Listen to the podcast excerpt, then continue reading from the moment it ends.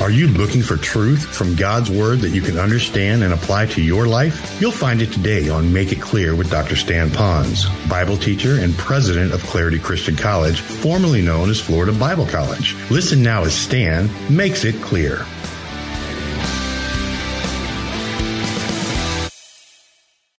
Now, if you had a child and you told him to do something, whether it's to take out the trash, wash the car, empty the dishwasher, whatever it might be, and you told him to do it, you, you know they have the ability to do that. You've taught them how to do that. You've empowered them to do that. And they then came up with 15 reasons why they wouldn't do it or couldn't do it. How would that make you feel? First, you'd be, you'd grieve, you'd feel sorry, you'd, you'd, you'd, wonder what's going on, and then maybe there'd be a little bit of anger in this thing because you told them to do this, and now the bottom line is this they simply disobeyed you. And really, when you move into disobedience, you're now swimming with sharks called rebellion. You're rebelling, especially if you know to do it. And for whatever reason, you're trying to make reasons of why you're not going to do it. You're now swimming with sharks of rebellion. So, in your own mind, think this is something that I need to be very much a part of. It's not a suggestion, it's not an idea, it's a commandment for the Lord that this is something that we should do. And how powerful that is. Now let's go to number three. The third reason we should consider making him known is because the church will grow. It is God's will that'll happen. I love it. It is God's will that'll happen. Look at the verses we have here for you. These are great verses. 1 Corinthians chapter 3 verse 6 it says, I planted, Apollos watered, but God gave the increase. Now, why does God give the increase? Why? Very simple. Because growth is God's will. Look at the next verse. And not holding and not holding fast to the head, from whom all the body nourished and knit together by joints and ligaments grows with the increase that is from God. So increasing is from God. Why? should we grow? Because it's God's will that we grow. And then I like the last verse, Mark, Mark, Matthew 16, 18. And Jesus said, I will build my church. Who builds it? Jesus builds it. Why does he build his church? Because growth is God's will. Look up here for a moment, if you will. We have here in this church, we are a body. We're not an organization, we're an organism. An organism is designed by God to be healthy. He provides what's necessary to be healthy. And when we're healthy, then growth becomes a natural thing. We don't have to force growth, we don't have to make growth. It normally will happen. I've shared a little while ago, but we've got a couple of these hanging baskets of tomatoes that we've, we've done is upside down tomato baskets. And we, Carol got these things out of little seeds and we put the little seed in there and it's grown. And now we've got some fruit. We've eaten some of these beautiful tomatoes on there. The birds and probably some rats got some of the others. But they're just kind of out there. Now, some plants are really growing leaps and bounds. And we're so excited. We're going to be gone for about two and a half weeks on this mission trip. And there's a couple people that are going to stay in our home. I don't want to embarrass them right now. I don't have their permission to tell you who they are, but they're going to stay in our house. Do you know what they're going to get? They're going to get delicious tomatoes. They're still about this big and they're green, but by the time we're done, we've done the work and they're going to eat the fruit. So they're going to have a great time with those tomatoes. Now, I have to tell you, we are sharing that testimony. Do you know Stephanie? Now, I can tell you this uh, story because she's in the mainland on that mission trip. She came to Carol about two weeks ago before they left, and they took pictures of the same tomato plants that Carol put out on the, on the lanai for all of you to take home to grow. When she showed us the pictures, her tomato plants were five to eight feet tall. They were huge. Stephanie said she had to get so far back to get the whole tomato plant in there to get a picture of this thing. She's so proud of those tomatoes. It's such a huge tomato plant. The only thing is, here it is, she doesn't have one tomato on her plants. So I'm wondering, we could fill this church with people. But I wonder how much spiritual fruit a changed life. Because here's what's going to happen. Listen. And I'm not busting on Stephanie, you know that. But let's say those plants never produce a tomato there's no seeds. Eventually, those tomato plants will die and there's nothing left. Our little ones may not be a big tomato plant, but we got some of the juiciest red tomatoes.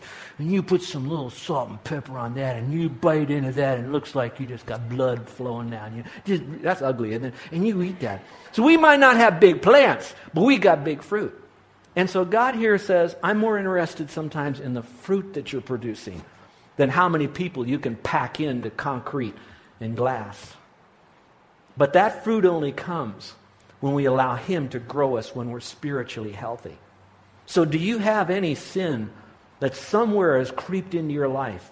Is there any, so to speak, bug of Satan that's chiseling away your intimacy with God, chewing it away? Where that now God says, I want you to grow. You, you should grow. You can grow. You got my spirit in you. You're part of my family. You can grow. You can grow. But you got something that's just hindering you. I don't know. But it's God's will that we grow. Now, there are some unbiblical excuses for not wanting to grow. You can talk to some people in some churches, they say, you know, God's not interested in numbers. Well, there's one whole book of the Bible that's called what, everyone? Okay, and you know, of course, the Lord never knew how many disciples he had, did he? Sure, he did. He had 12. Now, I know one was a rummy, but he had 12. Judas, rummy. All right? He had numbers. So, yes, numbers are somewhat important because it's a bit of accountability. It helps us to know and identify people and where they are in all this journey. So, we have to kind of count some. But we're not driven by numbers because, listen, if I want to draw a crowd here, in this, right here on our property, I can tell you how I can draw a crowd on Sunday. I can blow up a building and have fire everywhere. Everybody would stop and they'd come over and look. But that's not what God wants us to do to draw a crowd. He wants us to produce disciples. And that's all part of it. Here's another excuse you hear our church wants quality, not quantity.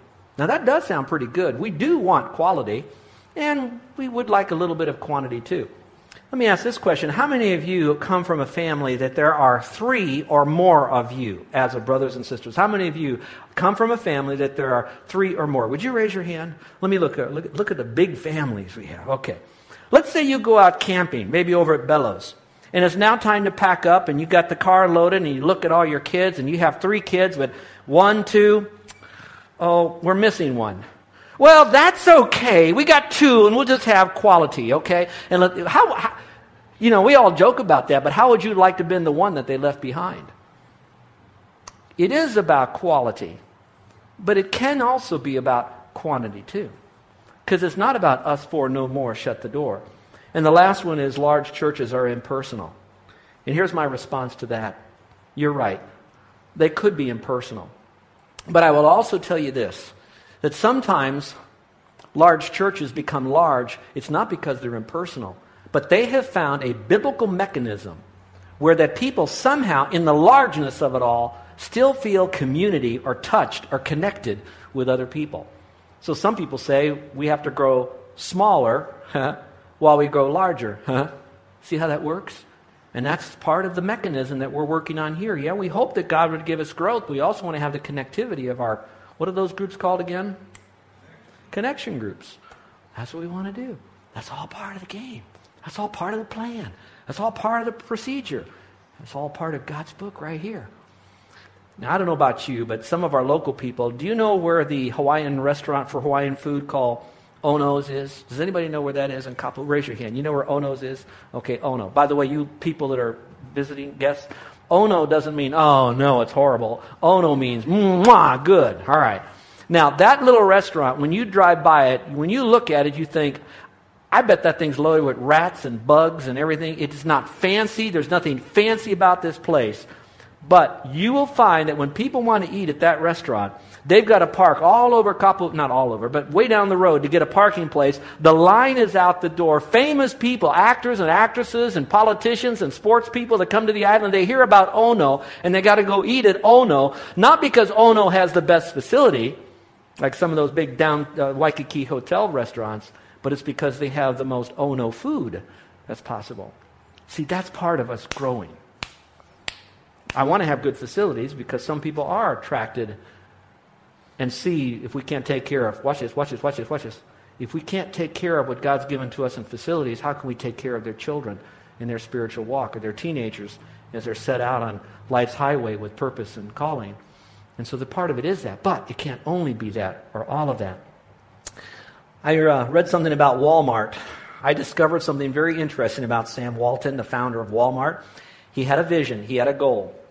And here's what it was. I found out that his goal, he wrote it down, was to capture the consumer market of America. Let me say it again. The goal of Sam Walton was to capture the consumer market of America. Now, my question to you is this Do you think he has? How many of you have been at least one time in a Walmart or Sam's? Would you raise your hand now? Okay, now I, look at your hands. Those of you didn't raise your hand, you got a dirty hand, or you just don't want to be seen that you shop at that uh, high dollar store. All right. Now, here's the rest of the story, though. When he had this vision that he wanted to capture the consumer market here of America, he started with one little store in a place called Rogers, Arkansas. 1962. Just five years later, I've only been on the island four and a half, maybe years. Five years from then, in that little town of Arkansas and the surrounding communities, he had 24 stores, and it reached an income of $12.6 million. Now let's fast forward it to 2005. I have no idea what it is now, but 2005, it has now reached to $312 billion with 3,200 stores in America.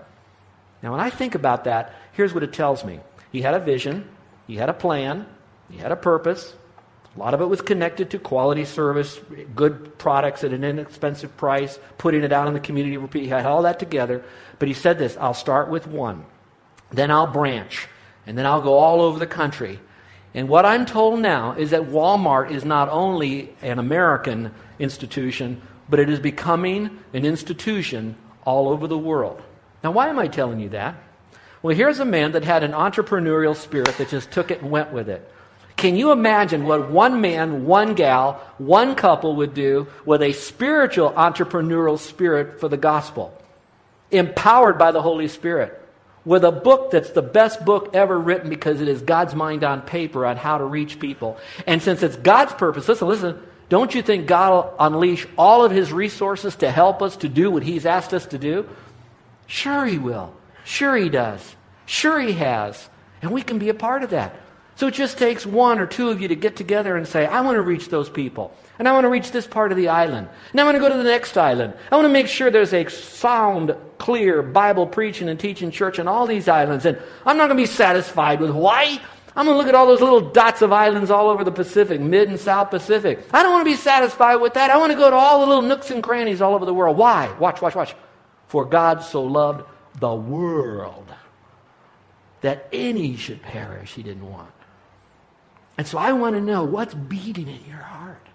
Is it a heart with that spiritual entrepreneurial spirit to reach people for Christ? So, where do we do all of this stuff? All right, very simple. Where do I make it known?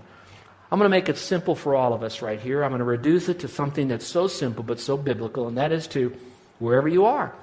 Now, we talked about missions a couple weeks ago that some have a special calling to leave America, perhaps, and then go to a foreign country and engage there and allow that to be their headquarters for world evangelism. That may be you. In fact, I hope it is some of you. But now let's talk about those who are not especially called to go do something in a foreign field. So, where do you do mission work? You do it right where you are. I remember one time I was speaking, of all places, Houston people, I was speaking in Katy, Texas. And this uh, uh, police officer and his family gave me a room to sleep in. I, when you're young and you just start as a preacher boy and you're starting to travel and speak, they don't ever put you in a hotel. They put you in somebody's home. And I didn't just get a bedroom to sleep in. I got their daughter's room to sleep in. Now relax, she wasn't in the room. But it was one of those eight-year-old daughters that has one of those frilly little rooms and I'm in this room here, and I got a canopy bed, and I got Barbies all around me. And I said, I'll never forget this. I, I, had to make sure I didn't have lipstick on in the morning when I woke up. I'm looking all over this place right here. And as I'm now turning the light out, I see a little girly thing over here on the side. It's, it said, Bloom where you're planted. You know, God used that little thing in that girly room bloom where you're planted, and it went into my subconscious as I'm drifting off into, you know, sleep, never, never land, and boom, bloom, bloom, bloom, bloom, bloom, where you're planted. That means wherever you are. So listen carefully. If you're in Honduras, you happen to be there, you give the gospel. If you're in Honolulu and you're there, you give the gospel. If you're in Houston, you give the gospel. If you're in Afghanistan, you give the gospel. If you're in Aiea, you give the gospel. If you're in a place maybe that's a little bit further away, like maybe Korea, you give the gospel. Or Kailua, or Kaneohe, or Kapahulu, or Kuliouou. Wherever you go, you give the gospel. You know why that verse that says, Go and make disciples of all nations? Technically, it says, As you go, where you go, when you go, wherever you're at, you make disciples. So wherever you go. Tonight we're going to go to a luau with some of the folks. I remember we had another group in. I took them to the luau, and I'm sitting there. We've seen the luau. We've seen all, ate, ate the food. You know, we know how it's going. But I'm excited about the people. But sitting across from me were some people, and of course, I always ask this question: Where are you from? What do you do? Is there any church near where you live? And of course, we're off and running. So I started out with a couple in front of me, but I didn't think I was going to get very far because she said, I'm from China. She was one of the few that came in from China. I'm from China. I said, Really? I said, We've got some neat Chinese people in our church. You know, and then she lights up, really, really? I said, one of my favorite missionaries, you know missionary is? Uh-huh. A missionary was Hudson Taylor. And he loved the Chinese people. He gave me a love for Chinese people. And he went there because he wanted them to go to heaven when they died. And his name is Hudson Taylor, and he was inland China in a place called Ningpo. And this lady says, Ningpo, Hudson Taylor, my great grandparents were led to the Lord by missionaries with Hudson Taylor. And I thought, oh, they're already saved. You know? So we kind of go into this little deal here.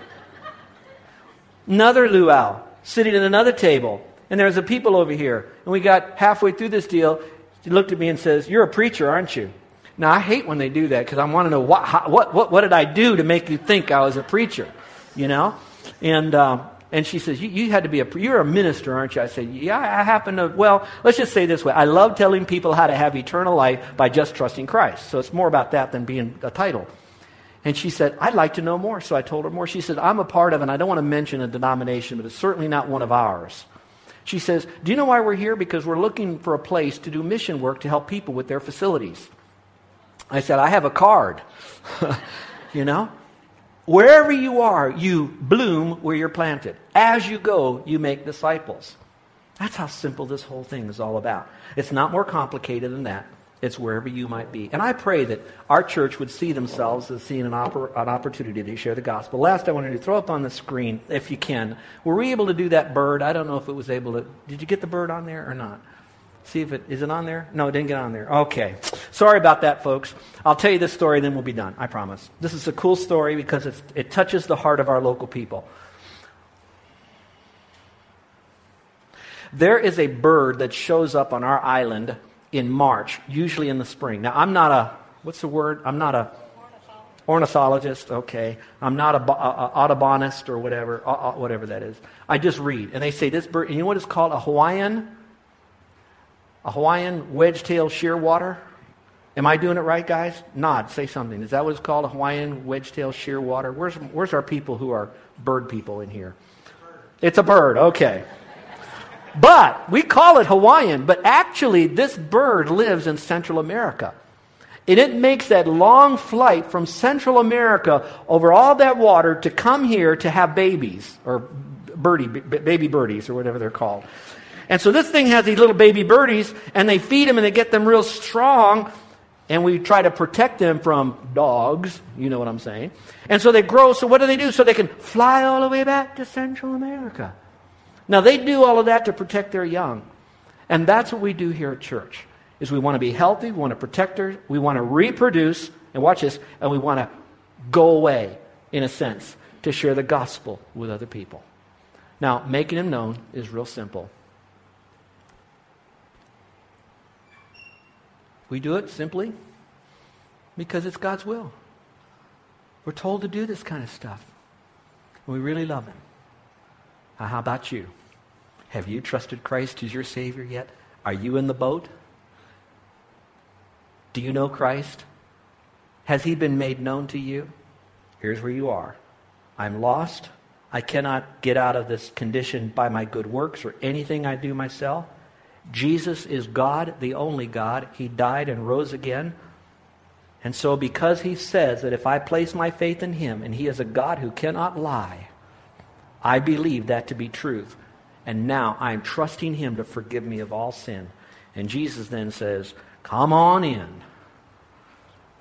You might say that's too simple. For us, it probably is. But with God, it cost him the death of his only son. That's the Savior. That's the grace. That's the mercy. That's the forgiveness. About Him, we want to make known. Let's pray, shall we? With every head bowed and every eye closed. I know this message is a message that's truly embraced by those that come from Canada or Texas or Florida or maybe another country that might be visiting with us today. Doesn't matter. But it's the only message that we should embrace when it's talking about making you known, Lord. And so now help us. I pray that if there's any in here today, here we are talking about making you known, evangelism, what we do, and then we don't give that person who's in our midst today an opportunity to trust you. Lord, that's a travesty.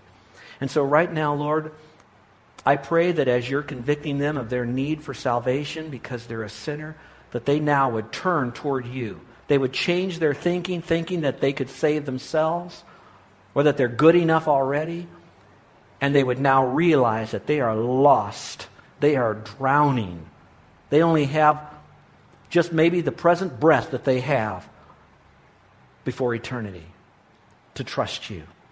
And I pray that they're doing that right now. Now, the Lord knows I'm pausing from that time of communion with Him, and I really was praying for you and really talking to the Lord. But I want you to have one opportunity now to trust Christ. And I'd like to now bring you into my closing prayer. Now, I'm not going to have you stand up or come forward, or I'm not going to embarrass you. Trusting Christ is done on the inside only to get into heaven anything on the outside is post salvation. It's something you do to celebrate. Like when you get a gift, you go tell everybody you got the gift. But right now, you don't have to tell everybody about the gift until you get the gift. So you got to do that by just receiving it. So, right now, in your own heart, would you call upon the Lord to be your Savior? Would you simply say, Lord, I'm a sinner, and right now I am trusting in you, Jesus Christ, for the full forgiveness of my sin? If you're doing that, I'd like to pray for you. So, with every head bowed and every eye closed, no one looking around, I won't mention your name in my prayer, I won't embarrass you in any way. But if today, right now, where you're seated, you're receiving Christ as your Savior because you've placed your faith in Christ, you've never done it before, you only do it once, and today's the time. Not by good works, by faith alone. And you'd like for me to pray for you. Would you slip up your hand? Put it up, put it down, real quick, right now, wherever you are. Anyone at all. Anyone at all. Put it up, put it down. Okay, Christians, how about you? You heard a message that God laid on my heart? It's a message I don't think you would say, I didn't know that. Most of you would say, I, I heard that. I know that. But was today a day to, to maybe bump you a little bit, to move you forward and making him known? Because evangelism is what we do and you'd like for me to pray for you, I, and I'm just going to, a general prayer. You and the Lord are going to sort this out. You're going to see where you are. You want to make sure that you are exalting the Lord, that you are involved in participation. Going to take care of all that, but you'd like to have prayer because you know that through this morning's message, you want to be different. You want to think different, feel different, and act differently than when you came in. Based on this message, you are engaging with God right now based on what you've heard. And you'd like for me to pray for you because you and the Lord are going to do business now. And you'd like for me to pray for you. Would you slip up your hand right now? Is there anyone at all? Put your hand up. Put it down. Amen. Amen. I see a bunch of hands out there. Now, again, whether you put your hand up or not, the Lord is looking at your heart and He sees what it is. For some of you, you might say this I will be sensitive to other people's needs this coming week. That's all. I'll be sensitive to their needs. Others of you might go to the next level and say, I'm going to reach out to people around me in some measure to speak forth the message. I'm going to probe them at least with salvation. And then finally, I'm going to commit to sharing God's love and forgiveness to someone around me. I don't know who it is just yet. Lord, you'll have to bring it into my life, bring him or her into my life. But Lord, I'm willing to do it. And I'd like to have some prayer now. Now, I'll pray for you. Is there anyone at all? All right. Our gracious Heavenly Father, as we come to a close right now, I pray that if there's any here that haven't trusted you as Savior or who might be listening on our podcast or on radio, that, Father, that they would make that eternal decision because, Father, they will die. Physically, they will die. And after that, there's no hope for a change. They're sealed into eternity. And so, Lord, I pray they trust you as their Savior. Then I pray for the rest of us here that we would be a part of making you known because evangelism is really for your glory and in your power what we do. In Jesus' name, amen.